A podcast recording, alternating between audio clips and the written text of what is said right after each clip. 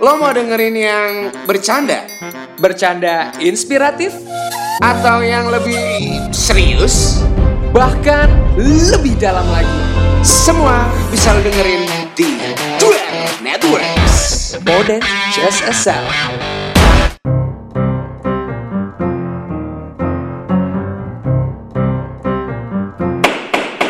Halo semuanya, pendengar Opium kembali lagi di Opium. Eh, bentar, bentar, bentar, bentar, bentar.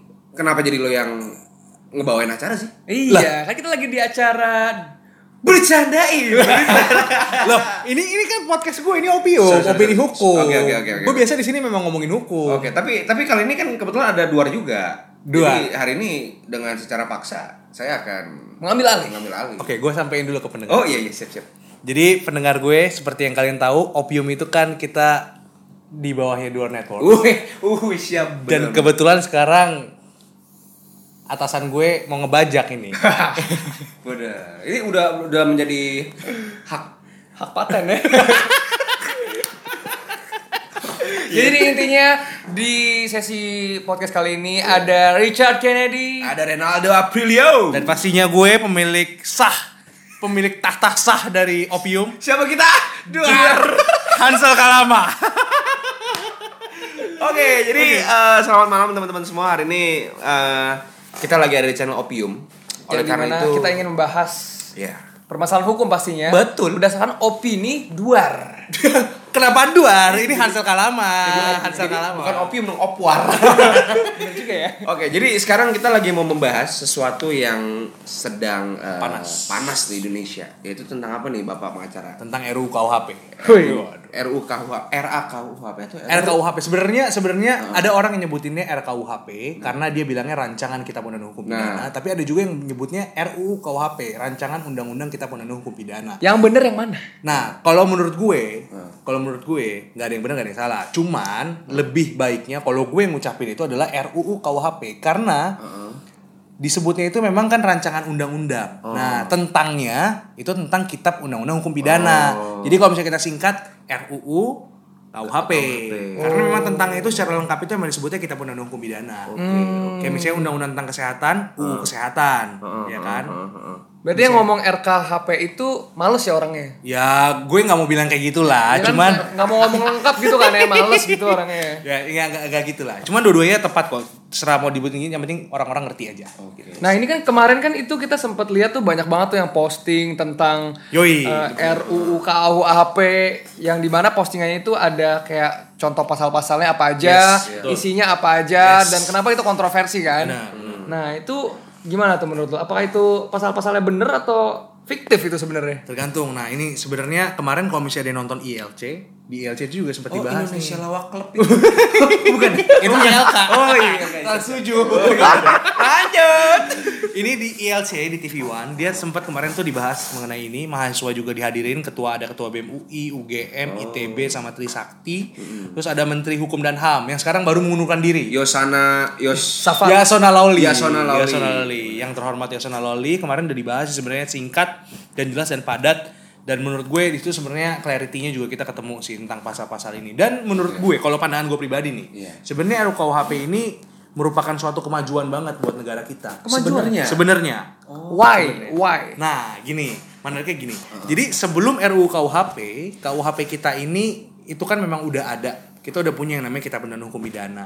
Nah, cuman sayangnya Kitab Undang-Undang Hukum Pidana kita ini umurnya udah ratusan tahun. Oh. Ratusan tahun. Udah di atas 100 tahun. Oh, Sih, jadi kalau nggak salah 100 tahun ya, kurang lebih 100 tahun lah. Berarti- udah, udah lama enggak Iya. Udah lama banget. Edit. Udah lama nggak diedit, nggak diupdate. Berarti berarti ini undang-undang popo gue punya popo, ya kan? iya, iya, kakek gue punya kakek punya selingkuhan punya kakek. Mungkin Nah, iya. Mungkin iya kan? Mungkin iya, benar. Oke, oke, oke. Dan jangan selingkuhan itu selingkuhan kakek gue juga. Oh bisa jadi ya, kita saudara ya. Kita saudara. Kayak acara termek-mek anjay. Oke. Ya, jadi gitu. Jadi sebenarnya Kitab Undang-Undang Hukum Pidana kita ini udah berlaku dari zaman Belanda yang sekarang. udah jadi zaman Belanda dulu disebutnya itu namanya Wetboek van Strafrecht Alhamdulillah.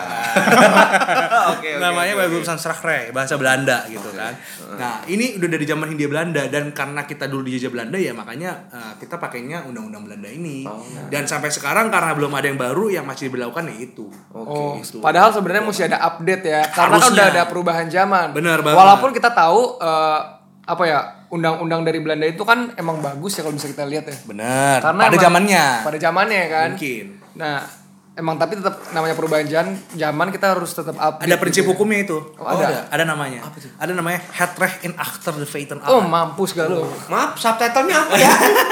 itu artinya gini hukum selalu tertatih tertinggal di belakang peristiwa nyatanya tertinggal di faktanya jadi perkembangan zaman kita tahu apalagi sekarang udah era globalisasi itu kan cepet banget Iya. bergerak semua teknologi dan sebagainya sedangkan hukum itu biasanya memang lebih terlambat Oh, jadi bener gak kalau ada misalnya gue mau bilang berarti eh, setelah ada kejadian yang memang merugikan, barulah ternyata orang mikir, aduh kayaknya harus ada hukumnya nih. Biasa- biasanya kayak gitu banyak yang kayak gitu Bisa ya? Contohnya misalnya hukum dagang lah. Iya. Dulu itu kan perdagangannya dulu yang pasti yang ada duluan. Oh, iya. Dan perdagangannya ada orang-orang lihat oh perdagangan begini begini. Oh gua kena tipu nih. Oh gua kena ini nih. Berarti Hmm. harusnya perjanjian begini begini begini. Nah, gitu semacam kayak gitulah. Jadi orang semakin develop melihat dari peristiwa nyata, oh kayaknya ini harus diatur seperti ini, ini harus diatur. Kalau dulu contoh pasal ini kan di RUU KUHP kita nih salah satunya nanti yang mungkin nanti akan kita bahas juga kan ada tentang LGBT ya. Oh iya. ya pencabulan tentang sama jenis dan sebagainya itu kan. Iya. zaman dulu kan nggak kepikiran sama jenis. Oh. zaman dulu kepikirannya perkosaan itu hanya laki-laki kepada wanita Oh, iya, kan iya, kepada perempuan. Zaman dulu kan mikirnya kayak gitu. Padahal sekarang kita lihat waduh waduh Oh, ya kan. banyak banget yang cowok sama cowok cewek sama cewek dan sebagainya. Ada juga yang cewek ke cowok ya kan cowok diperkosa cewek kan Oh, juga ada ya? ada juga Eh, saya mau daftar. gue juga mau, gue juga mau. Itu terdengar eh, nikmat. Mengasihkan gitu ya, mengasihkan banget ya. Berarti boleh dibilang pertumbuhan apa ya eh, undang-undang itu ya, hukum di Indonesia lambat ya. Nah, Apakah gimana? di semua negara sama atau di Indonesia doang kayak gitu? Kalau masalah lambat dan cepatnya itu relatif, cuman yang pastinya memang hukum itu selalu tertatih tertinggal di belakang. Oke. Karena tadi itu prinsip. Mu- oke. mungkin karena emang Asas belum, lah. belum ada teknologi zaman now kali ya. Teknologi- Kayak tuh? orang kalau sekarang melapor mesti eh, regulasinya harus ngelapor ke sini lah, ke sini lah, pakai surat lah. Hmm. Lu bayangin kalau semua udah elektronik by chat. Uh, Benar. Zaman dulu kan nggak ada teknologi-teknologi kan. Sekarang ada Ah. undang-undang ITE. cyber cyber ya. Ya, di tahun 2008 tuh dibuat undang-undang ITE. Dulu kan nggak kepikiran komputer aja kita nggak tahu apa gitu kan. Terus undang-undang penerbangan tahun 2009, walaupun sebenarnya konvensi Paris itu undang eh, traktat internasional. Iya. Itu udah lama, udah tahun tahun 90-an, eh 19-an itu udah ada. Undang-undang ya. Kalau undangan nikah bisa. saya lihat Bapak Bapak Hansel ini berbicara seperti Hotman Paras ya. Hotman, hotman. Kalau gue hotman. Oke, tapi eh, sebenarnya kalau tadi lo bilang eh, RUU KUHP ini adalah sesuatu yang baik nih untuk negara. Benar. Tapi kenapa kok mahasiswa tuh kayak amarahnya tuh kayak luar biasa sampai dibanding-bandingin sama 198 gitu. Yang kejadian dulu gitu kan, gerakan mahasiswa Ah. gitu. Kenapa ya? Kalau dibilang lebih buruk dari 98 menurut gue sih jauh lah. Enggak lah, 98 Iya. dulu jauh lebih Lebih besar, parah lebih sih, parah. iya. Nah, cuman yang sekarang ya memang kita jujur gue udah lama banget gak lihat mahasiswa sebanyak ini turun ke jalan. Iya. Dan mereka turun ke jalan. Tapi kan sebenarnya tujuan dari mahasiswa yang turun ke jalan ini bukan cuma satu RUU KUHP. Oke. Ada juga yang lain. Kalau menurut gue pribadi nih, yang memang bermasalah itu Heeh. bagi gue paling bermasalah itu undang-undang KPK yang baru disahkan Hmm, gitu. Jadi kemarin tuh tuntutannya ada banyak, ada undang-undang KPK, ada RUU KUHP, ada juga yang kebakaran hutan di Sumatera. Heeh. Terus ada juga banyak rancangan undang-undang lain yang dinilai bermasalah itu yang dituntutan sebenarnya. betul betul. Oke. Ini nggak cuma RUU KUHP kemarin, cuman di RUU KUHP sendiri. Nah mungkin ini penting juga sih buat supaya kita sosialisasi lah kepada orang-orang yang mungkin latar belakangnya bukan sarjana hukum atau bukan yang belum pernah belajar hukum supaya mereka paham sebetulnya pasal-pasal yang diatur di sini itu menurut gue banyak justru kemajuan daripada kemunduran dan jauh lebih baik gitu. Coba deh kita breakdown satu Kita persatu. bisa breakdown satu-satu. Mungkin kan kemarin tuh banyak tuh yang nyebar-nyebar ada pasal-pasal yang bermasalah itu apa gitu kan. Nah, mungkin kita bisa nih sambil kita buka nih pasal-pasal yang bermasalah yang dinilai bermasalah oleh masyarakat tuh ada apa aja gitu. Coba apa tuh? Kita mungkin breakdown satu persatu nih. Kalau nggak salah nih dari yang gue lihat ini tuh ada salah satunya nih pelanggaran adat pasal 2 katanya. Hmm. Katanya pelanggaran hukum kewajiban adat di masyarakat bisa dipidana. Nah, ini ini ada emang ini. Sebenarnya Fiktif atau enggak ini? ini ini rancangan undang-undang KUHP kita ini masuk sekarang di pasal 2. Jadi Dan ini yang di Benar. apa ya yang diprotes ini? Benar, ini salah satu yang diprotes karena dinilai kan abstrak gitu, dinilai nggak jelas ini parameternya seperti apa. Nah, di pasal 2 itu kan sebenarnya dibilang, nah hukum yang hidup dalam masyarakat, hukum yang hidup dalam masyarakat itu sebenarnya kalau kita lihat di penjelasannya yang dimaksud itu adalah hukum adat. Nah, karena ini konteksnya pidana, pidana adat. Sebenarnya negara kita ini kan dulu itu hukumnya itu ada banyak terdiri dari beberapa pilar lah istilahnya seperti itu. Ada hukum agama, itu hukum Islam dulu yang kencang. Terus ada hukum nor ya eh, ada hukum barat juga yang dari Hindia Belanda itu. Salah satunya ada juga hukum adat karena kita tahu sendiri nih, masyarakat Indonesia itu banyak terbagi-bagi masyarakat adatnya.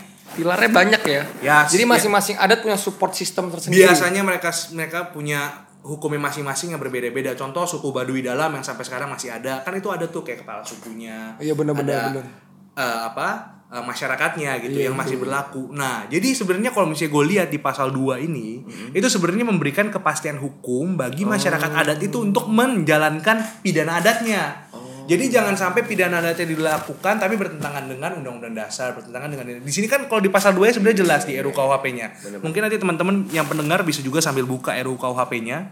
Kalau misalnya mau yang versi yang terupdate, gue saranin sih bukanya di hukum online. Jadi kalian nanti ketik RUU KUHP hukum online gitu. Nanti di situ ada. Nah, di situ ada beberapa versi, ada yang cari yang versi September. Itu yang most updated tuh. Jadi buka yang itu. Nah itu uh, biar kalian dapat gambaran jelas dan bisa dibaca juga tuh semuanya. Biar nggak asbun lah Biar nggak asbun juga. Kita kan banyak yang asbun nih, Benar. asal sebut, banyak yang nggak baca, cuma dengar dari orang, orangnya pun juga sumbernya nggak jelas siapa. Bener, ikut-ikutan ya kan, bener. terpancing provokasi. Benar. Nah, Tapi yang paling menurut gue yang paling pengen gue highlight nih, Hmm. yang menurut gue ini kenapa mahasiswa ini egois dari pandangan gue itu dari yang pasal perzinaan. waduh. Nah ini mungkin karena pasal perzinahan ini adalah salah satu pasal yang cukup dekat ya dengan kita. Iya. Karena kan manusia apalagi laki-laki itu sangat dekat dengan perzinahan nih. Benar. Nah, sebenarnya di- yang dimaksud perzinaan ini menurut gue masih nggak jelas juga sih. Benar. Kalau menurut, menurut saya agak karet ya.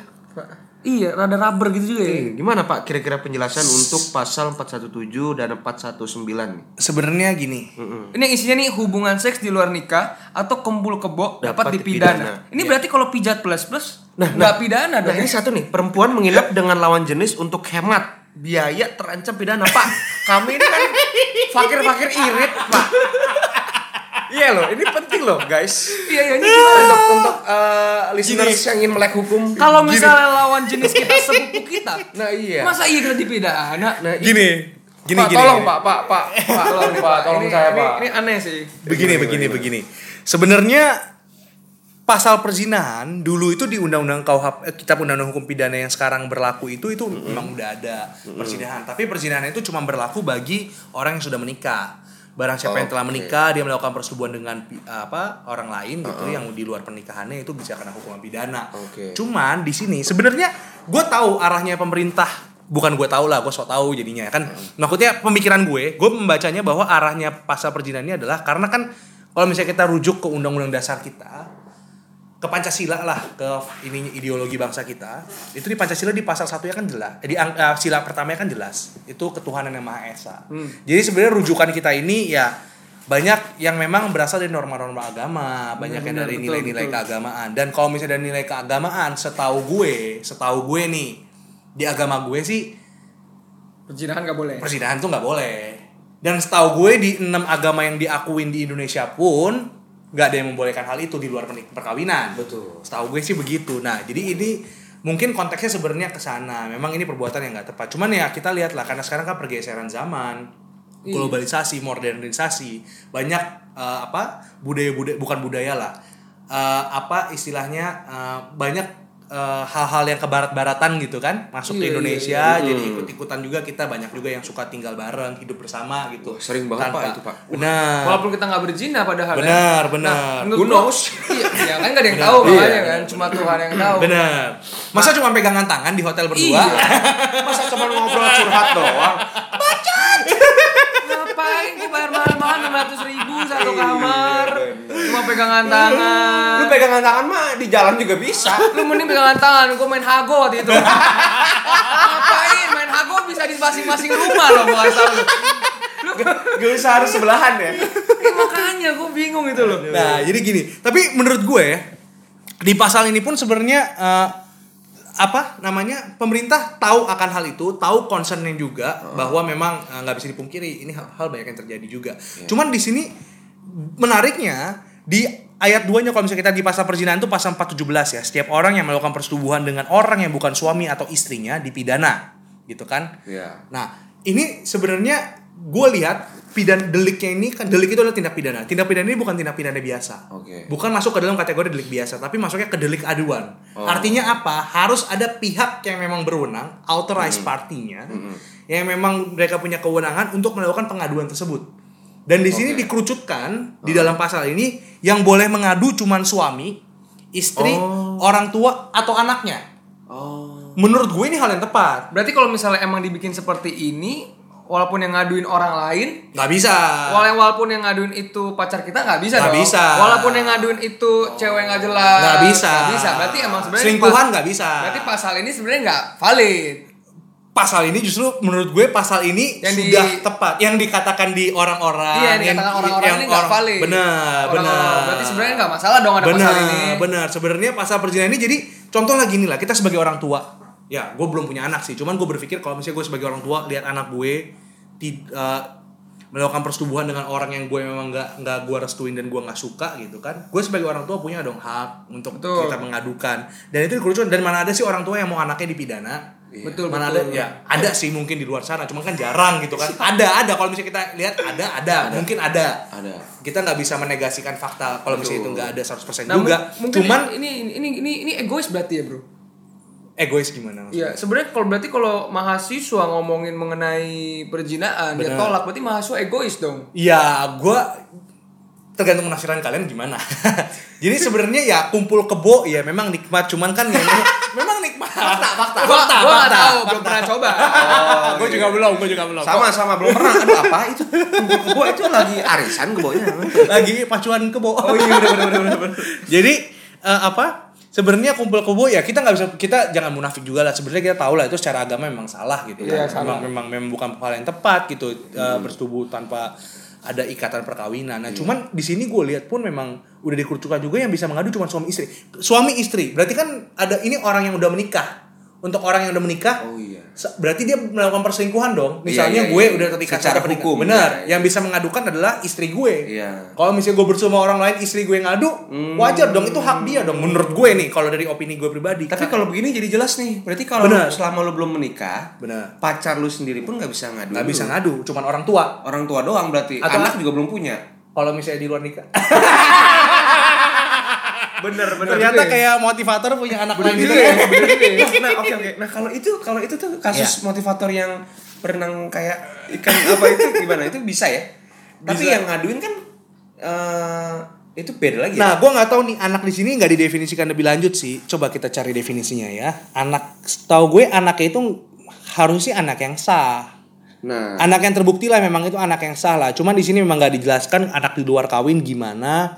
Berarti dan kalau ini gimana. anak anak yang sah itu berarti harus punya ini ya. Dia memang udah- di kakak, Benar. surat apa surat lahir. Benar, yang membuktikan lah bahwa memang dia itu anaknya dari seorang itu, supaya jangan tiba-tiba orang entah berata dari mana ngaku ngakunya anaknya kan Iya, iya. belum tentu juga, Benar. gitu. Nah ini, jadi menurut gue sih fair, pasal ini cukup fair tentang perzinahannya yang bisa mengadu itu hanya si orang tua Nah, atau si anaknya atau bagi pihak yang udah menikah suami atau istrinya. Fair ini ya. Menurut gue fair. Jadi, jadi ya menurut kalian gimana? Kalau ini kan kalau pandangan gue, kalau Iya. menurut kalian ya dari yang apa yang kalian dengar di berita tadinya seperti itu Iya. dan udah tahu fakta ini delik keaduan yang bisa mengadu pihak-pihak tertentu cukup fair kan seharusnya. Cukup adil karena gue pikirnya kayak kalau misalnya dilihat kita masa tidur doang sama temen apa dipidana kan. Nah, saya kembali lagi Pak ke situ Pak, gimana Pak? Ternyata- irit Pak.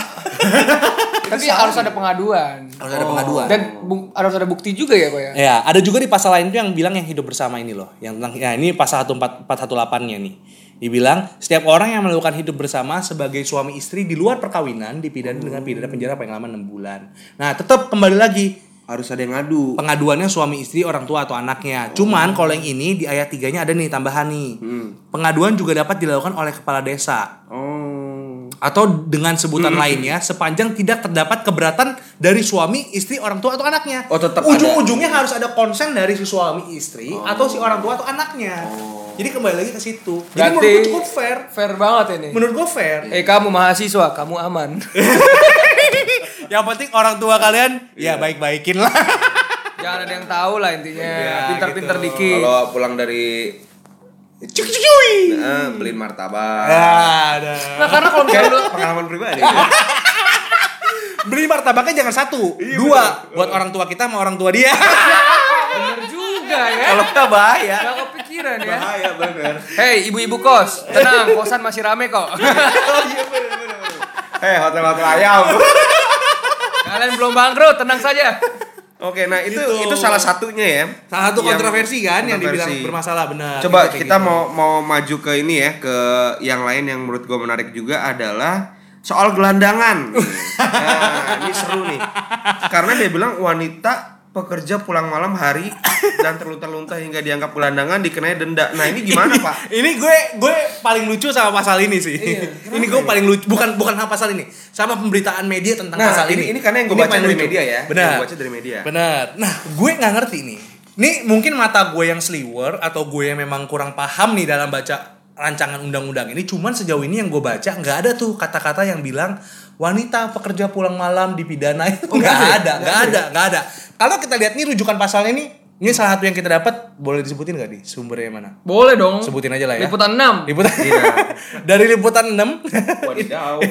Eh, Jangan su kita ya. Nih kita dapat dari liputan 6 nih, jadi kan ada yang bilang pasal gelandangan itu pasal 432. Kalau kita buka rancangan undang-undangnya, pasal 432 itu perjudian. Loh. Typo dia. Typo. Nah, berarti jauh nggak? 431. Oh, 431. Ngantuk ini ya bikinnya ya. Nggak tahu nih si jurnalisnya gimana ya pas bikin. Cuman oke lah, kita anggap 431. Oke, 431. Tentang penggelandangan. Di kata-kata itu disebut setiap orang yang bergelandangan di jalan atau di tempat umum, Heeh. ditambah lagi kata-kata yang mengganggu ketertiban umum, dipidana. Ini berarti mungkin eh, cukup mengarah ke pemabuk ya? Bisa jadi, bisa jadi. Masa gue cuma bergelandangan di Itu Bergelandangan, bergelandangan. Kata lu sampai monyet. Bergelandangan. Dan Gitu, unsur yang penting ini mengganggu ketertiban umum. Nah, ini gimana Pak? Maksudnya berarti apakah harus ada pengaduan dari yang terganggu atau Nah, gimana? di rancangan undang-undang KUHP kita ini bagusnya, Hmm. menurut gue ini suatu ke- eh, suatu hal yang baik ya, kemajuan dari yang sebelumnya. Karena di KUHP kita yang sebelumnya, memang prin secara prinsip delik aduan, delik biasa itu ada yang dibedakan. Cuman di dalam KUHP yang kita yang sekarang yang berlaku nih, itu nggak disebut pasal ini itu delik aduan atau pasal ini itu delik biasa itu nggak disebut. Oh. Jadi ya itu biasanya tergantung penafsiran dan kadang juga ada yang penafsirannya berbeda. Ada yang bilang oh ini harusnya delik aduan, ini harusnya delik biasa. Ada yang salah persepsi. Kalau di RUU KUHP kita yang ini itu jelas dikatakan kalau delik aduan itu disebutin delik aduan. Oh. Kalau yang nggak disebutin pengaduan secara khusus Oh, kayak biasa. tadi, kayak tadi misalnya berarti masuknya delik biasa. Yang gelandangan ya maksudnya? Benar, Oh. yang gelandangan siapa pun bisa ngelapor. Berarti maksudnya gimana ya ini? De- berarti sebenarnya definisi gelandangannya masih rancu menurut. Benar, definisi gelandangannya sih di sini mungkin kalau misalnya kita lihat dari yang kurang itu definisi gelandangannya nggak dijelaskan. Cuman kalau misalnya kita memang lihat nantinya di peraturan pemerintah Republik Indonesia nomor 31 tahun 1980, di situ dijelasin tentang gelandangan itu definisinya seperti apa. Nah, kalau misalnya kita lihat di pasal 1 angka satunya, gelandangan itu dikatakan adalah orang-orang yang hidup dalam keadaan tidak sesuai dengan norma kehidupan yang layak dalam masyarakat setempat serta tidak mempunyai tempat tinggal dan pekerjaan yang tetap di wilayah tertentu dan hidup mengembara di tempat umum. Hobo juga mungkin hobo. Oh, siapa lagi? Kenapa homo? yang, Kenapa yang homo? kayak orang homeless yang di jalan. Oh iya iya iya. Oh, Oke oke oke oke. oke. Tapi selama dia mengganggu ketertiban umum. Kalau dia cuma jalan-jalan doang ya itu nggak apa-apa. Yang Nah, penting kalau jalan-jalannya itu eh, nggak mengganggu ya. Benar, itu nggak apa-apa. Nah, kalau misalnya dia mengganggu, mulai nih, misalnya dia jalan-jalan, tiba-tiba ada mobil lewat, dilemparin batu.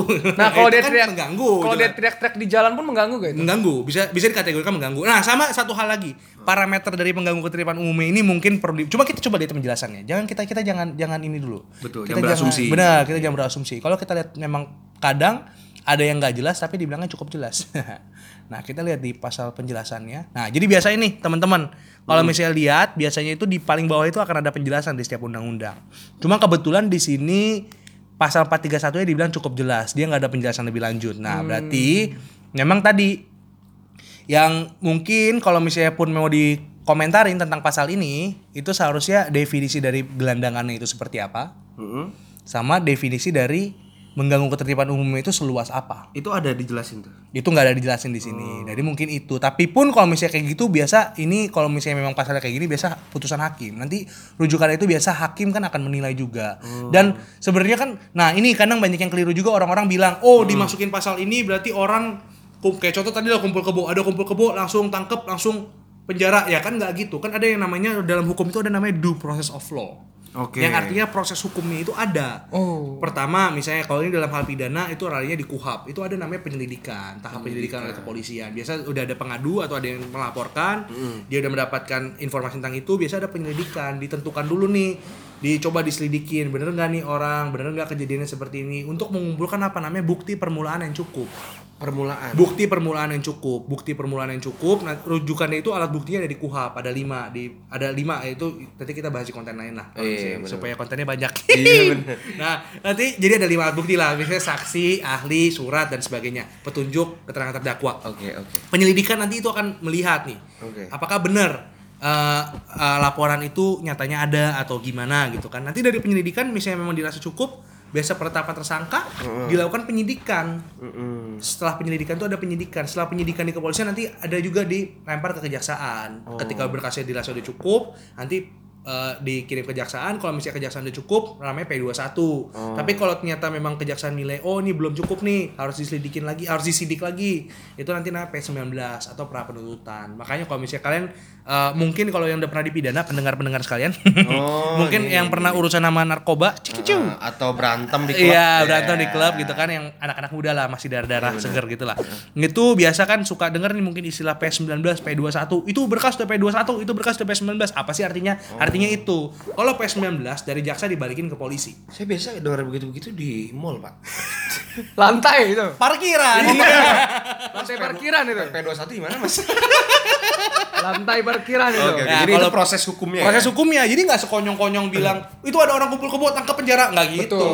Nggak Ada gitu. mesti dibuktikan juga ya. Benar. Nanti kan juga ke pengadilan dan polisi-polisi kan mereka orang-orang yang belajar juga lah. Dan bisa damai juga kan. Bisa juga mungkin tergantung tergantung kalau Nah, maksudnya damai sama yang mengadu gitu kan. tergantung kalau misalnya kayak tadi delik biasa once dia udah dilanjutin di proses kepolisian itu akan berjalan terus tapi kalau kayak tadi delik aduan itu bisa dicabut aduannya Oke. seperti itu nah itu itu itu itu, itu proses yang itu materi lain lah nah Oke. cuman kalau misalnya di sini berarti kayak gitu jadi gelandangan tadi ya kalau misalnya gue lihat sih mungkin kalau memang mau dikomentarin apa namanya eh, ketertiban umumnya itu sejauh apa mengganggu ketertiban umum Definisinya ya perlu diperkuat ya. bener diperkuat diperjelas lagi Oke. Nah, terus kita maju ke pasal lain ya. Yang ini bro, yang ini bro, ini Yang mana penting nih, dong. yang bro. mana? Santet bro. Nah, ini dia bilang kalau di di infografisnya ancaman pidana Benar. mengenai santet dinilai Benar. sulit benar untuk dibuktikan. Tapi apakah santet itu beneran ada pasalnya? Benar. Gini. Santet itu kan sebenarnya kalau misalnya secara agama pun Mm-mm. setuju nggak kalau misalnya gue bilang ini bertentangan? Kalau di agama gue gitu. Iya, iya. Tergantung agama kita apa. Maksudnya santet tuh nggak nggak nggak dibenarkan gitu. kan? Black magic, Iya. black magic. Kalau gue sih nggak, gue bilang nggak. Nggak nggak bener kan? Di agama lu kan nggak bener. Di agama lu harusnya juga nggak bener sih. Eh, Wang. harusnya nggak tahu agama lu apa nih makanya. Oke oke oke. Seru nih ngomongin agama. Materi lain itu dibercandain aja lah nanti lah. Jangan di opium. Nggak mau membahas-bahas agama. Nanti gue kena pidana. Jangan. Bercandain juga takut. Jadi nggak bercanda lagi ya. Jadi in incel. jadi takut jangan ya intinya gitulah nah santet ini kan sebenarnya suatu hal yang memang cukup buruk lah contoh misalnya orang di mana kita santet dari sini tiba-tiba dia muntah darah itu kan menyiksa orang menyakiti orang Benar, merugikan. merugikan lah merugikan pihak lain benar nah nah nah kalau misalnya kita lihat di pasalnya ini santet itu dibilang gini nih Heeh. isi pasalnya gini setiap orang yang menyatakan dirinya mempunyai kekuatan gaib, memberitahukan, memberikan harapan, menawarkan atau memberikan bantuan jasa kepada orang lain bahwa karena perbuatannya dapat menimbulkan penyakit, Oh, kematian atau penderitaan mental atau fisik seseorang oke. dipidana dengan pidana penjara paling lama tiga tahun. Oke, tapi berarti ini sebelumnya nggak ada ya. Pas- Sebelumnya nggak ada ini pasal ini pasal baru. Padahal praktek santet udah lama nih. Udah lama, udah cukup lama. Cuma kan ya itu antara ada dan tiada kan ya sebenarnya. Antara kan. ya ada yang percaya, ada yang nggak percaya. Cuman kalau misalnya udah sampai diatur ini biasanya sih memang prakteknya memang udah. Ini gimana membuktikannya? Memang buktikan susah. Nah, makanya di pasal 252 ini di RUU KUHP ini yang dikatakan adalah orang yang menyatakan dirinya mempunyai. Nah, tapi kalau orang Berarti itu ketika dia menawarkan jasa itu, ketika dia mempromosikan jasa itu. Contoh, lu mau jualan handphone. Kan lu bilang, "Eh, gue jualan handphone, yang mau jualan yang mau handphone ke gue dong beli." Iya iya. Dia menawarkan, ketika ada penawarkan misalnya santet. Ya, yang penting membuktikan adanya penawaran tadi. Misalnya dia mungkin santet online. mungkin dia Ih santet.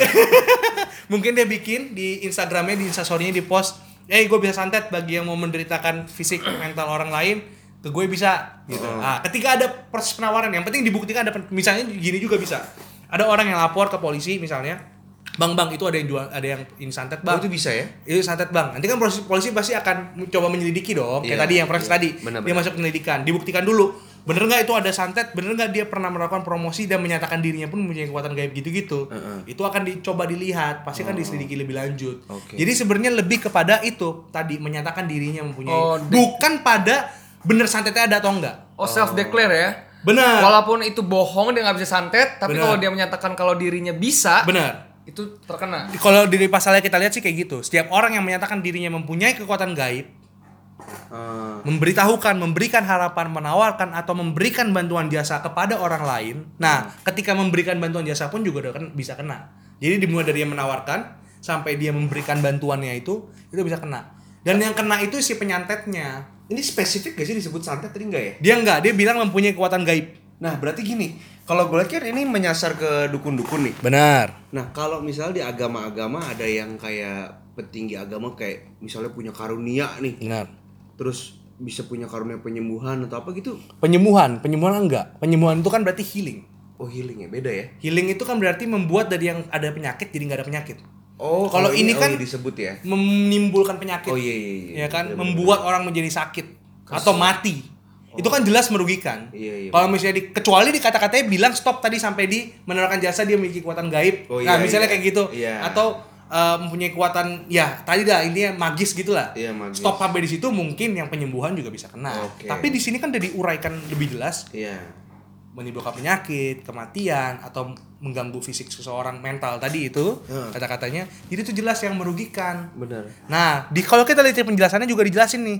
Ketentuan ini dimaksudkan untuk mengatasi keresahan masyarakat Oh. yang ditimbulkan oleh praktik ilmu hitam. Jadi Black ini mena- magic. menawarkan peace of mind ya hukum ini ke masyarakat. Benar, benar. Tenang nih kalau lu ada yang santet-santet sekarang udah ada nih hukum. Benar, benar. Di penjelasannya juga disebutin nih yang secara hukum dibilang kesulitan dalam pembuktiannya. Memang iya, memang iya, memang ini diakui pembuktiannya susah untuk ketika membuktikan santetnya ada atau enggak.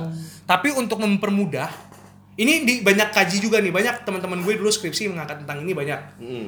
yang yang ngaji masalah ini dan juga banyak juga eh, apa dosen-dosen, akademisi-akademisi mengkaji masalah ini dan akhirnya pun akhirnya disepakati bahwa ini harus dirumuskan. Oh. Karena tadi karena kita nggak bisa pungkiri prakteknya ada, ada, ada, ada yang tiba orang muntah darah, ada yang tiba katanya orang sakit, tiba badannya lebam-lebam gitu kan. Iya. Itu kan merugikan banget kalau menurut gue. Iya. Dan, iya dong. dan salah satu upaya untuk mencegah Heeh. Iya, pemerintah coba mengatur ini bagi orang yang memang mempromosikan jasa tersebut supaya di kena pidana. Intinya ada bukti kalau dia bisa black magic lah. Benar. Dan melukai orang, menyakiti. Benar, tapi dipermudah jangan sampai situ doang. Ketika dia mendeklar dirinya bisa, Ada pernyataan. ada pernyataan dirinya bisa atau dia menawarkan jasanya dia itu bisa kena. Sebenarnya di sini ada dua orang yang menurut gue dirugikan. Siapa tuh? Gue kasihan pertama sama magician Romi Rafael Oh. yang bisa hipnotis orang. Nah, itu yang bikin orang sampai melukai diri sendiri. Dia self declare walaupun itu bohong kita tahunya. Tapi kan tujuan dia itu kan entertain. Itu gue yakin nggak mungkin lah kalau misalnya dia melukai diri sendiri orang itu mau, nggak mungkin lah. Kalau misalnya orang itu dibawa sampai cacat atau apa kan nggak mungkin. Kan pasti kan itu kan paling kan ngomongin tentang cinta-cinta. misalnya. Bener juga sih. Paling gitu-gitu Jadi doang. uya-uya Tujuan- anjing. Iya. Nah, tapi ada yang kedua lagi nih bro yang menurut gue dirugikan. Gue kasihan nih sama orang gila yang di jalan pakai baju compang-comping, dikira gelandangan, dan mengaku dia bisa nyantet orang. Orang gila. Nah itu gimana? itu iya. Tapi dia nggak mengakui dirinya gila. Apakah dia akan dipidana dengan satu juta tersebut Benar. dan akan dihukum tiga tahun? Benar. Gimana tuh? Benar. Jadi gini, orang gila itu jadi ini kalau misalnya kita bahas ini, ini sebenarnya kita bahas ke materi basic dari masuk hukum. Oke. Di materi hukum pidana kita belajar ini. Ada yang namanya jadi gini, suatu tindak pidana itu ada yang namanya nanti di dalam unsurnya itu ada namanya tindakan melawan hukumnya. Oh, Ada unsur kesalahannya, ada pertanggungjawaban pidananya. Oke. Ada ini ada ini ada ada apa? Aduh, gue bahas ini agak teoritis sih sebenarnya. Iya. Ada yang ahli-ahli yang pisah sebagai tiga ini tadi melawan hukumnya, kesalahannya sama pertanggungjawaban pidananya. Ada yang menggabungkan antara kesalahan dan pertanggungjawaban pidananya. Oke. Intinya pertanggungjawaban pidana. Oke. Nah, orang gila Uh-uh. adalah orang yang dilepaskan dari pertanggungjawaban pidana. Nah, gimana menentukan orang itu gila atau enggak? Tentu ada harus psikologi. Iya, benar. Psikiater ada harus psikiater. memberi pernyataan Benar. resmi ya. Nanti Oh, kan iya. pasti diperiksa dulu. ya. Benar benar benar. Benar. Kenapa kita gak kepikiran ya? Kita daftar jadi orang gila aja kali ya. Tapi gini, Bro. Ada ada ada ada yang kayak gitu ada. Waktu orang misalnya mau kena pidana tuh ah, iya benar. ada yang dia pura-pura gila kan banyak yang kayak gitu Banyak, banyak. pura-pura gila pura-pura sakit gitu kan makanya kenapa Jessica Mirna kemarin Jessica dibilang oh bipolar dia punya penyakit mental bla bla bla supaya tujuannya dilepaskan dari pertanggungjawaban pidana itu cuman ada kejadian di mana dia pura-pura gila akhirnya bener oh dinilai oh mungkin memang gila nih akhirnya dimasukin ke rumah sakit jiwa Oh, jadi emang nggak di penjara pun masuk rumah sakit jiwa di situ di strom strom memang mau Iya benar. Eh tapi berarti ya yang Jessica Mirna itu emang ternyata berarti emang permainan strateginya Ya, gua- kuasa hukumnya kayaknya ya mungkin. gua gua nggak mau bilang itulah gua terlalu naif kalau misalnya gua bilang itu Iya, gua gua iya, gua nggak mau bilang itu Sebenarnya bukan mungkin sih, memang iya kali. nggak gua nggak- ada possibility lah. gue nggak bisa bilang itu gue nggak mau bilang itu karena gue kebetulan gue sarjana hukum Iya. dan gue yang membahas mesti ada konteks hukum gue nggak mau yang konspirasi konspirasi itu kan konspirasi masuknya Iya. Oke oke oke. gitu Oke, jadi berarti cukup menarik, jelas menarik. nih yang santet nih Jelas, ya. jelas, clear. Hmm. Mungkin yang yang terakhir kali ya. Masalah apa lagi tuh? Yang terakhir mungkin gua mau yang kita bahas adalah yang bagian dari aborsi. Biasanya baru dibisikin sama pengacaranya ini. gue yang bisik Iya. Nah, jadi di pasar aborsi atau pengguguran kandungan ini kalau di infografisnya disebutkan sengaja gugurkan kandungan termasuk bagi korban perkosaan bisa di Loh, ini kok agak beda ya? Termasuk bagi korban perkosaan dipidana penjara. nah Di berita seberang dibilang kalau perkosa nggak masuk. nah itu yang benar Yang benar itu kan? perkosa nggak masuk Nah, kalau di yang di Kurio itu RUU KUHP memberikan pengecualian bagi korban perkosaan termasuk tenaga medisnya tidak dipidana. bukan RUKHP yang memberikan pengecualian sebetulnya jadi gini konsepnya gini ini ini kemarin banyak orang yang ngoceh-ngoceh salah satunya ada artis juga kan Iya. yang mengebar-geborkan ini gimana nih ada pasal uh, pidana bagi aborsi gitu kan pidana bagi aborsi berarti orang-orang yang diperkosa perempuan-perempuan yang diperkosa kalau misalnya hamilnya karena diperkosa dia ngugurin Nah. anaknya Heeh. kena pidana dong banyak yang ngomel-ngomel kayak gitu kalau misalnya lu dulu dengar Iya, iya, kan? benar-benar. dan kemarin di LC juga ada mahasiswa yang ngomong tuh tentang itu Mm-mm. ya kan nah jadi ini sebenarnya uh, misleading informasinya Wah, ini Misleading. ya? Karena sorry ya, misalnya nih, sorry. Mi- Liputan 6, sorry nih gua Benar. sebutin merek lagi. Benar. Salah satu sumber yang kredibel harusnya mestinya. Tapi gimana, Pak? Itu. Yang benar gimana deh? Yang Benar, yang gini. Heeh. Aborsi bagi korban perkosaan dengan tegas gue menyatakan bahwa mereka nggak kena pidana. Jelas ya? Jelas mereka nggak kena pidana. Dasarnya dari mana? Dasarnya begini. Ini kalau yang diperkosa ya. Baik yang diperkosa. Ah. Di dalam RUU KUHP dia kan cuman menjelaskan di pasal nih kita buka pasalnya sekalian ya kita buka langsung Mm, boleh. di pasal 470. Ih gila hebat gue ya. Udah kayak peng- udah kayak ini ya. Pengangguran. Ah. Eh, eh salah. Pengacara. Salah pengacara benar. kalau pasal 470 itu itu yang menggugurkan dia yang melakukan pengguguran misalnya tenaga medisnya tadi Oke, oh tenaga Misalnya medisnya juga medisnya. kena Nah, ya. kalau misalnya ini yang 469 ayat 1, setiap perempuan yang menggugurkan atau mematikan kandungannya atau meminta orang lain menggugurkan atau mematikan kandungannya dipidana dengan penjara 4 tahun. Paling lama. Oke. Oke. Nah, di sini dia cuma jelasin kayak gini dan dia nggak menjelaskan ada pengecualian. Kalau misalnya kita cuma lihat RUU KUHP ini, jelas orang-orang pasti akan berpikir, apalagi orang yang nggak belajar hukum pasti mikir, oh iya nih berarti korban perkosaan juga kena. Tapi kita jangan lupa, di dalam hukum ada yang namanya asas nih. Apa? Asas, ada asas lagi. Asas. Gue suka banget nih keluarin asas-asas gini nih. Asas. Namanya Lex Specialis Derogat Legi Lex General. Oleh. Bahasa artinya, Inggris lagi. artinya, Hauta, hauta. oh, udah. Soba, soba, soba. Artinya gini, undang-undang yang khusus mengesampingkan undang-undang yang umum. Undang-undang yang khusus mengesampingkan undang-undang yang umum. Benar. Oke. Berarti kita harus cari undang-undang khususnya ini apa? Undang-undang khususnya diatur di dalam Undang-Undang Kesehatan. Hmm. Undang-Undang nomor 36 tahun 2009. Oh. Di pasal 75-nya itu jelas dikatakan Heeh. di ayat 2-nya itu dibilang aborsi itu bagi yang melakukan aborsinya karena satu misalnya karena ada masalah kesehatan nih Oh iya iya. yang mungkin akan mengancam nyawa anaknya atau mengancam nyawa ibunya Heeh. itu bisa dilepaskan dari pidana Oke. bisa dilepaskan dari pertanggungjawaban yang kedua adalah yang di dari korban perkosaan jadi itu cukup clear dan orang ada yang bilang oke orang yang paham hukum ada juga yang bilang gini tapi kan ada asas ini bang dia ada yang bilang gini asas lain namanya lex posterior derogat legi priori artinya Postinor ya itu ya. posterior derogat legi priori artinya adalah undang-undang yang baru mengesampingkan undang-undang yang lama Oke, iya iya. yang iya. lebih baru kan RUKUHP nih Nah, Tuh. itu gimana itu? kalau misalnya disahkan, Iya, dia kan akan baru undang-undang kesehatan sedangkan tahun 2009. Ha, Berarti harusnya pasal ini mengesampingkan yang itu dong, Bang. Iya. Menurut gue enggak. Oke. Kenapa begitu? Biasanya implementasi dari ayat apa asas tadi yang mengesampingkan undang-undang yang lama, itu biasa di ketentuan peralihannya itu akan dibilang. Kita cek, ketentuan peralihan itu biasa di bawah-bawah. Di paling bawah sebelum penjelasan, biasanya sebelum di tanggal pengundangannya, Heeh. di dalam undang-undang itu biasa disebutin nih, nih. Heeh. Contohnya kalau misalnya di RUU KUHP ini, Mm-mm. itu ada namanya ketentuan peralihan. Ketentuan peralihan. Nah, yang bilang bahwa biasa gini, pada saat undang-undang ini mulai berlaku, gitu kan, biasa undang-undang Oh. mana dinyatakan dicabut dan tidak berlaku, biasa kayak gitu. Heeh. Nah, di sini atau enggak di ketentuan penutup, biasa dia ada yang bilang dimasukin di ketentuan peralihan atau di ketentuan penutup. Nih, pada saat undang-undang ini mulai berlaku, ketentuan dalam undang-undang ini, undang-undang ini, pasal ini, pasal ini, pasal ini dinyatakan dicabut dan tidak berlaku, biasa kayak gitu. Heeh. Nih, dicabut dan dinyatakan tidak berlaku. Kalau misalnya ini secara ekspresif verbis bahasanya. Ini udah di- secara eksplisit dikasih tahu bahwa ini dicabut, berarti itu dicabut. Tapi undang-undang kesehatan pasal 75 tadi nggak dimasukin. Oke. Berarti itu nggak dicabut itu tetap berlaku. Oh, jadi nggak nggak cocok tuh prinsip yang Nggak tadi itu match. ya. Nggak match. Match. Dan pun kalau misalnya memang oke bang, tapi kan tuh asas bang nggak perlu diatur harusnya udah berlaku dong. Oke, seandainya di dalam RUU KUHP ini diatur pengecualian yang berbeda dari yang pasal 75 tadi, Oh. Itu baru ada kemungkinan ini bisa mengesampingkan yang tadi. Oh. Tapi kan di dalam RUU KUHP ini nggak diatur pengecualiannya. Iya. Benar benar benar. Bisa di ini bener, nggak ketangkap bener. nggak? Bisa. Saya lagi proses sih, Pak.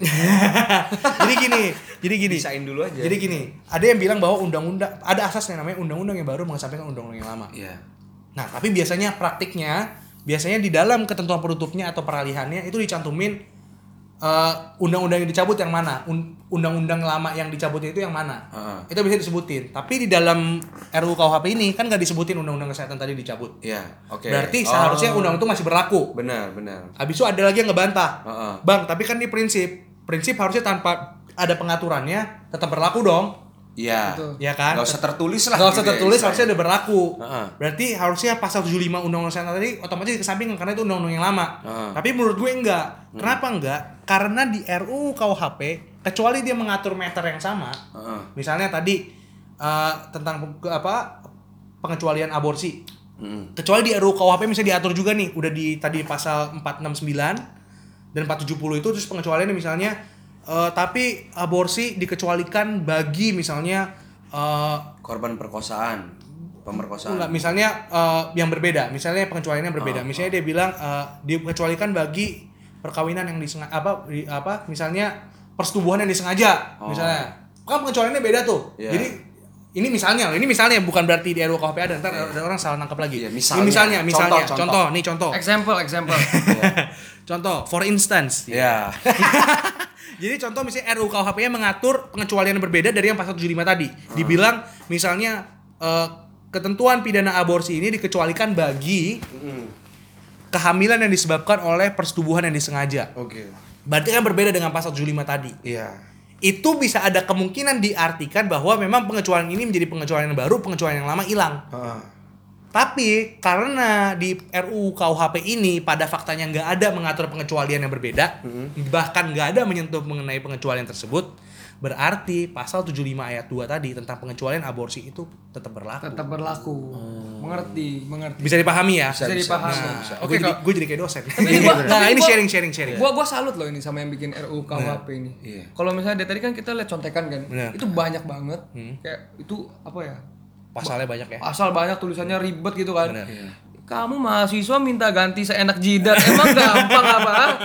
Coba itu pikir deh. Tapi enggak, tapi gue gue gue akui pribadi mahasiswa ini harus diapresiasi. Nah, ya itu gimana tuh, Pak? Balik lagi ke pertanyaan kenapa mahasiswa begitu marah kalau gue gue gue gue nggak mau apa ya nggak mau memikirkan eh, apa hal-hal yang nggak bisa dibuktikan misalnya ada yang bilang ditumpang lah ditumpang ya gue nggak mau gue nggak iya, itu lah benar ada kan. menurut gue justru gue patut apresiasi mahasiswa ini berarti mahasiswa ini masih cinta terhadap negaranya Benar. dia masih mencintai Indonesia sehingga segala peraturan itu mereka mau kritis Ada Mereka- kepedulian. ada kepedulian benar itu kata-kata yang bagus Walaupun Ada tidak dalam ya. Walaupun mungkin mereka. pengetahuannya belum sedalam itu Heeh. dan mungkin dengar dari kiri kanan, tapi setidaknya mereka ada kecintaannya itu justru itu patut diapresiasi. Iya, iya. Kalau gue sendiri melihatnya kayak gitu. Tapi memang benar selain itu kan tuntutan mahasiswa kan tadi kayak Nggak tadi gue bilang nggak cuma di RUU KUHP ada juga di undang-undang KPK yang baru disahkan. Dan menurut gue memang undang-undang KPK itu sangat berat sebelah. Eh gue menurut gua- gue menurut- cukup ah, kontroversial. Nah, ini kalau mau dibahas sendiri nih karena Ini bahas sendiri lagi. banyak Kita- Boleh, boleh. Nah, kita bahas di podcast lain lah Iya. gitu. Nah, podcast yang sama, cuma topik yang Oh, sorry. Nanti gue bikin podcast di luar ini. Iya iya iya iya iya. Coba eh, untuk eh, perundang-undangan copyright gimana? hak cipta, hak intelektual. kan itu intelektual gue. Memang harus ada TTDT TTPTD ya. Tanda tangan Gini. di bawah materai. Tapi gue mau bahas sedikit tentang RUKHP lagi. Boleh, boleh, Tentang boleh, sejarah dikit lah. RUKHP ini sebenarnya rancangannya udah dibikin lama banget. untuk yang ini ya. Untuk yang ini, benar. Bahkan profesor-profesor udah banyak yang meninggal yang merancang ini. Serius? Benar. Ini di- dari tahun kalau nggak salah itu dari tahun 1963. Eh, lama Dimulai ya. dirancang. untuk untuk yang ini. Untuk bikin ini. Untuk bikin ini banyak pergesekan, banyak politisasi dan banyak permasalahan dan sebagainya lah. Jadi profesor-profesor kalau misalnya orang orang hukum biasanya tahu nih nama-nama Prof Mulyatno. Oh, nggak tahu gue. itu Prof Mulyatno itu salah satu guru besar pidana kita yang pertama. Jadi white book van Strafrecht tadi, kita pernah nunggu pidana yang dari berasal dari Belanda tadi, itu dia yang menerjemahkan ke Indonesia. Biasa versi dia yang paling banyak banyak versi terjemahannya, cuma biasanya yang paling sering dipakai versinya Prof Mulyatno. Mulyatno. Mulyatno namanya. Itu sampai dia meninggal. Dia dulu juga uh, setahu gue ikut membahas tentang ini. Terus ada profesor-profesor banyak lah. Setahu gue itu sampai katanya itu kalau nggak salah tujuh generasi atau gimana gitu. Itu sampai udah berganti-ganti ketua perancangnya. Jadi diterus ini meninggal diteruskan sama yang lain, ini meninggal diteruskan sama Tapi yang lain, draftnya ini itu di diturunin. ya? turunin terus menerus lanjut. Berarti sebenarnya banyak rancangan yang sebenarnya udah tidak up to date lagi dong. tapi Kayak- kan tapi kan di pasti turun itu pasti disesuaikan lagi disesuaikan, Disesuaikan lagi, lagi ya? so- so- makanya diupdate terus kan Iya, ditambahin terus apa yang kurang apa yang pergeseran zaman di yang kurang tambah tambahin lagi Iya. dan yang membuat ini adalah kalau misalnya kemarin gue sempat nonton di ILC gue sempat nonton di berita-berita lah ada yang protes harusnya RUU KUHP ini dibikin oleh ahli-ahli dong wah yang bikin udah ahli Oh, ini aduh. udah ahli-ahli yang bikin Asbun nih, banyak yang asbun. Udah itu. ahli-ahli yang bikin, guru besar guru besar itu yang bikin. Profesor Edi Wes Harich, ada Prof eh, Bardanawawi Arif, itu guru besar Undip. Yang Prof Edi itu guru besar UGM, guru besar di bidang pidana. Dia yang merancang ini orang-orang yang memang udah kredibel.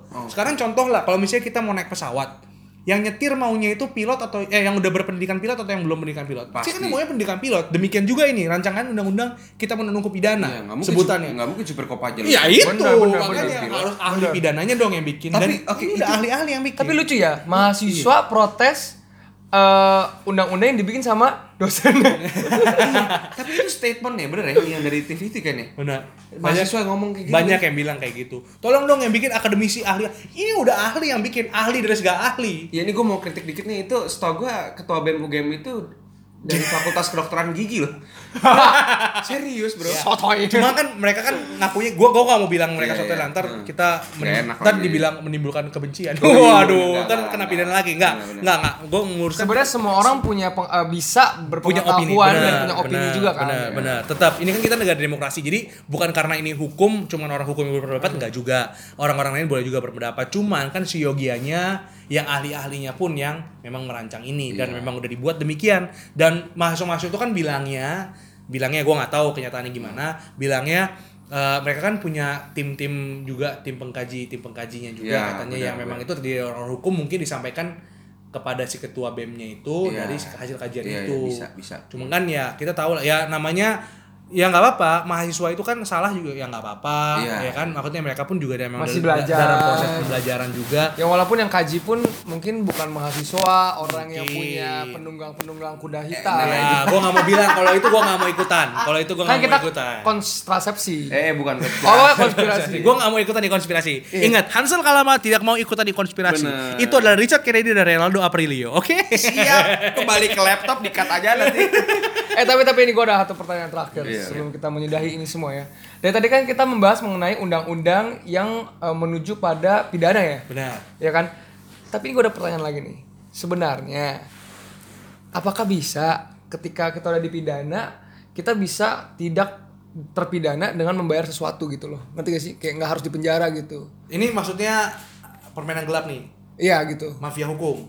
Mafia hukum atau jalur belakang ataupun jalur depan nih. Bisa Kalau jalur yang benar sekarang di RUU KUHP kita. Jadi gini, nah ini tambah tambah teori lagi. nih. Tapi ini, ini ini opini gue. Nanti kalau misalnya pendengar-pendengar mungkin ada yang nggak berbeda paham sama gue nggak apa-apa. Kita Nggak bisa berdiskusi. Nah. ini ini dari pandangan gue. Jadi kalau misalnya gue ada salah, dikritik nggak apa-apa. Gue terima saran dan kritik, gue terbuka. Kita Nanti- bisa berdiskusi lebih Nanti lanjut. diskusi di ini dulu aja Instagram Edward Boleh.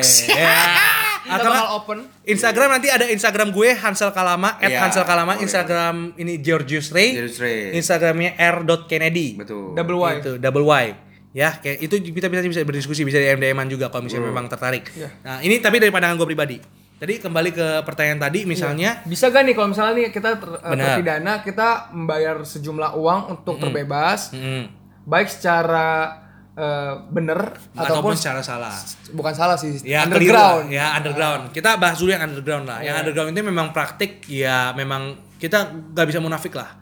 Memang mafia hukum itu masih ada. Iya. Dan itu kan yang memang dicoba untuk diberantas. Bahkan gak cuma di Indonesia, di semua negara mana pun. Jadi gue pernah ada klien, dia cerita juga pengalaman dari Filipina, perusahaan gede. Dia ada sengketa sama eh, pihak di Filipina. Dia cerita, eh, katanya hakimnya bahkan terang-terangan ngomong. Oke.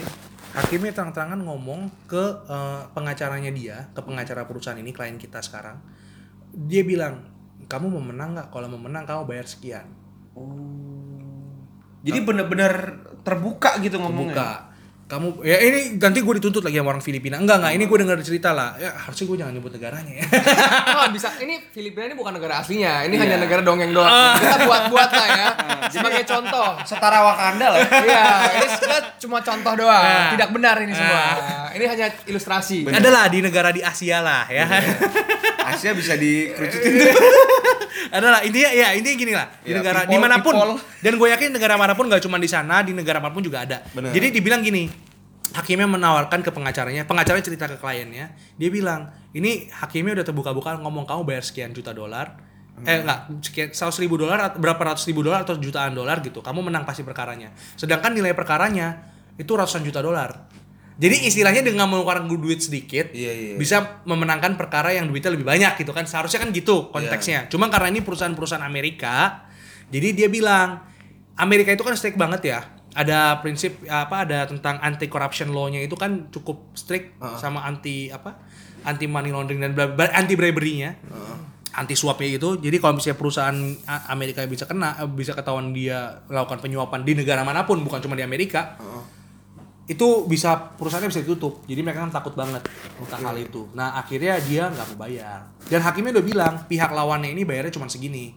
Jadi kalau kamu bisa bayar lebih dari itu ya kamu jelas yang dimenangkan tapi karena nggak dibayar akhirnya kalah. Karena nggak mau keluar duit sekian tadi akhirnya kalahnya ratusan juta dolar. Tapi ya nggak apa-apa mau gimana lagi? Ya memang itu prinsipnya memang itu harus. Jadi mafia hukum itu kita kalau bahas tadi yang underground itu memang ada. Itu memang memang itu nggak bisa dipungkiri lah. Pengacara-pengacara besar pengacara-pengacara top siapa pun itu pasti juga tahu tentang hal ini. Iya. dan mereka nggak mau munafik juga pasti tahu lah hal ini gitu. Emang itu ada. Nah, kalau misalnya yang jalur benar ini. nah kalau jalur benar sekarang prinsip dari eh, RUU KUHP kita itu sebenarnya teori ini udah udah jalan lama sih. Udah udah cukup lama udah dikemukakan berbagai guru besar juga. Jadi sebenarnya tujuan pemidanaan kita tujuan dari hukum pidana kita sekarang itu bukan lagi menimbulkan efek jerah bagi orang lain. Bukan. lagi untuk menderitakan orang lain bukan itu Oh. tapi tujuannya itu lebih kepada reintegrasi sosial namanya Gimana tuh kalau dalam bahasa Indonesia ya, Pak?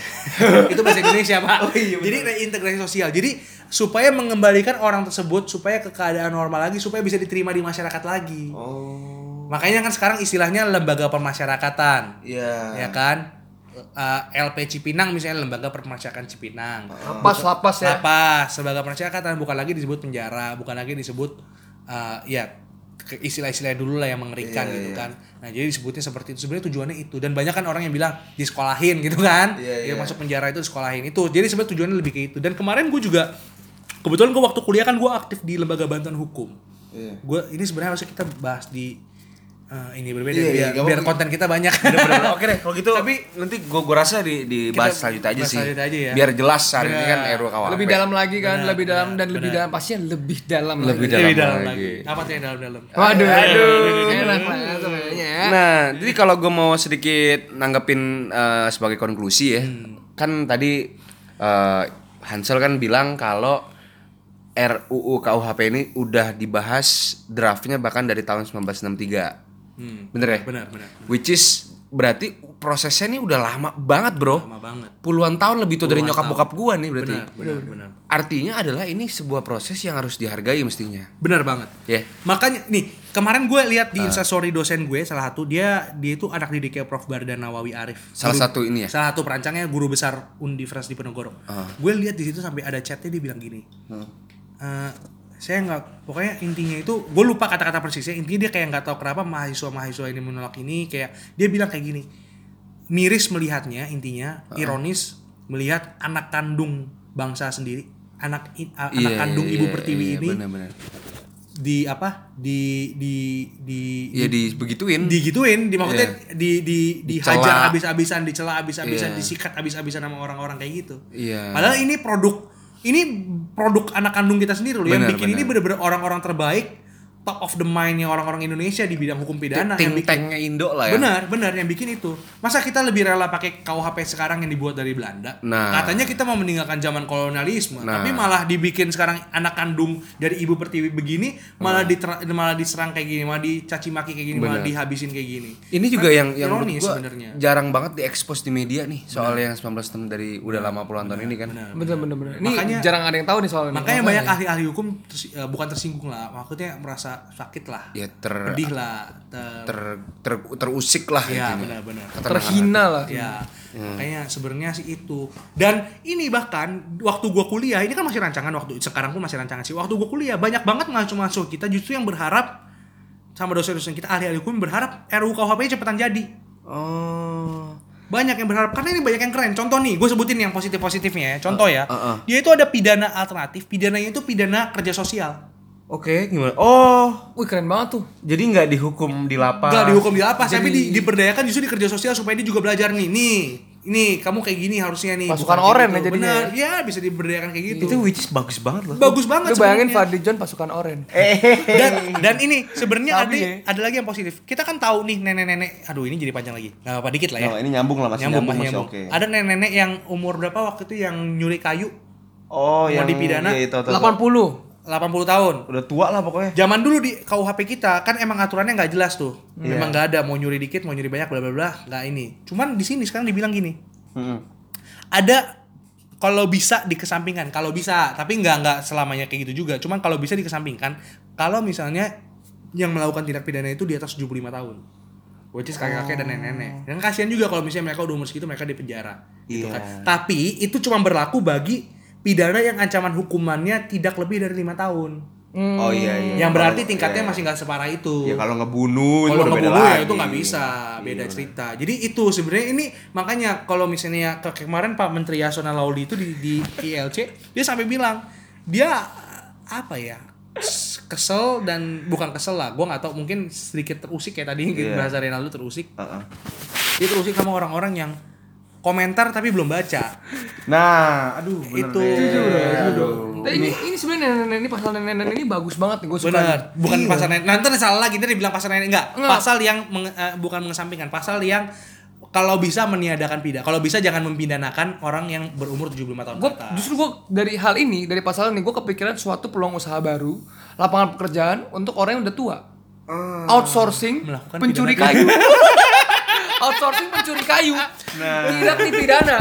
Nenek-neneknya mungkin nggak kena pidana, Iya. tapi yang punya otaknya, mainnya, aktor intelektualisnya, yang Bisa. yang kena. ada ada Karena itu yang bisa kena diusut ya. Aktor intelektualis. jadi ya beginilah guys namanya hukum tuh kan tergantung interpretasi Benar. jadi lebih baik ya jangan sampai kena masalah hukum Iya, benar lebih nggak, penting lagi Benar, jangan benar banget. Lebih baik jangan- dihindari lah. Iya, Iya. jangan sembarangan juga ya. Benar. Jangan Bahkan asbun juga. gini, ada Kalau misalnya kita nggak tahu apa-apa, lebih baik kita cari orang yang berpengalaman di bidang Benar. hukum, mungkin sewa konsultan pengacara. Benar, bisa. hasil kalamat Ayo, ya Nggak boleh, nggak boleh promosi. Oh, iya, kode iya. etik, kode etik itu nggak boleh promosi Iya, kita. benar, benar. Kan-. Tapi kan bukan gue yang promosi. Yang promosi. duar duar Gua nih promosi. Nggak. Jadi itu sih sebenarnya. Oke, nah, jadi mungkin buat teman-teman penting banget nih juga ya mungkin Hansel dari tadi menyampaikan beberapa pengetahuan tentang hukum eh, dan banyak banget ya Richard ya yang kita tercerahkan ya. Kayak yang kita nggak tahu apa-apa tadinya kita mungkin buntu, asbun, sekarang kita banyak pencerahan, banyak pengetahuan. Nah, ini pentingnya nih makanya buat teman-teman untuk selalu ngikutin Opium, Benar. opini hukum, ya as the part of Dwarf Networks, ya. Biar kita nggak menjadi orang yang asbun. Bener. Tapi menjadi orang yang lebih berpendidikan. Benar. Dan melek hukum. Dan melek hukum. Bener ya? Iya benar. Tapi gue mau kasih disclaimer sekali lagi. Kembali semua yang tadi disampaikan itu adalah opini pribadi gue. Betul. Ya, opini pribadi gue yang berdasarkan pengalaman gue dan ilmu yang gue ketahui. Iya. Tapi ada ada gium begini yang mengatakan, kalau ada orang hukum, kaum yuris gitu ya, yuris lebih ada dua orang yuris dikumpulkan, Heeh. mereka berbicara misalnya uh, berdiskusi, itu bisa timbul tiga atau lebih uh, pendapat-pendapat yang berbeda. Heeh. Jadi artinya apa? Artinya memang kembali lagi kayak tadi gue bilang namanya diskusi apalagi kalau misalnya orang-orang hukum itu kayak tadi Ray bilang interpretasinya bisa banyak Iya. bisa banyak cuma ini opini pribadi gue dan berdasarkan apa yang gue pelajarin nih Iya. jadi kalau misalnya memang dari pendengar nanti ada yang nggak setuju Iya. atau misalnya punya berbeda pendapat Ayo kita kita bisa berdiskusi Iya. kita bisa berdiskusi cuman kalau yang tadi yang gue sampaikan ya itu memang apa yang gue ketahui dan dasar-dasar yang memang Benar. gue pelajarin waktu gue kuliah sih Kita harus biasain lah diskusi-diskusi yang diskusi, diskusi. intelektual Benar, gitu ya. jangan debat kusir Iya. Nah. diskusi bagus lah. diskusi benar bahkan teman-teman gue pun pribadi yang sama nih yang belajar hukum juga kita banyak yang apa ya bukan marah lah banyak yang Ya terusik sih. ter- melihat kata-katanya kok gini gitu loh orang-orang kok gini kenapa ini diprotes kue kue cak. gue tiaw Kecewa. kecewa lah lapar deh kayaknya kita semua ya. kecewa kenapa hal yang kayak benar. gini dari tahun 1963 yang bikin perancang guru Iya. besar guru besar kita tapi diginiin itu sih ah, yang yang mau gue sampaikan Ingat guys, ini semua hanya opini. Karena kembali lagi kita semua lagi di opini Alright, itu aja terima kasih. Last, last ini benar terakhir. Oh, iya, iya, Jangan iya. lupa di follow Instagram. Iya. Iya, Instagram Dua Networks. Ya, duar.networks, d u a r dot networks. Oke, di Instagram atau enggak opini hukum. Opium ada nggak sih Instagram? Ada. Belum Ada, ada, ada, iya, ya? ada juga. Udah Cuman belum belum dibikin. Ada, ada, ada. Tapi endingnya ulang. Jadi ini semua hanya opini kembali lagi. Mungkin Iya. bisa benar bisa salah. Instagram kita pribadi juga belum. Oh, kita iya, belum, iya, belum. Instagram @hansel kalama. H A N S E L K A L A M A. Betul. Hansel kalama. Lebih baik kita tulis nanti ya. Bisa ditulis ya? Bisa ditulis. ya, jadi jadi itu aja teman-teman terima kasih telah mendengarkan opium opini hukum. Jangan lupa nanti di yang berikutnya dengar juga, jangan denger yang ini doang. ya, betul.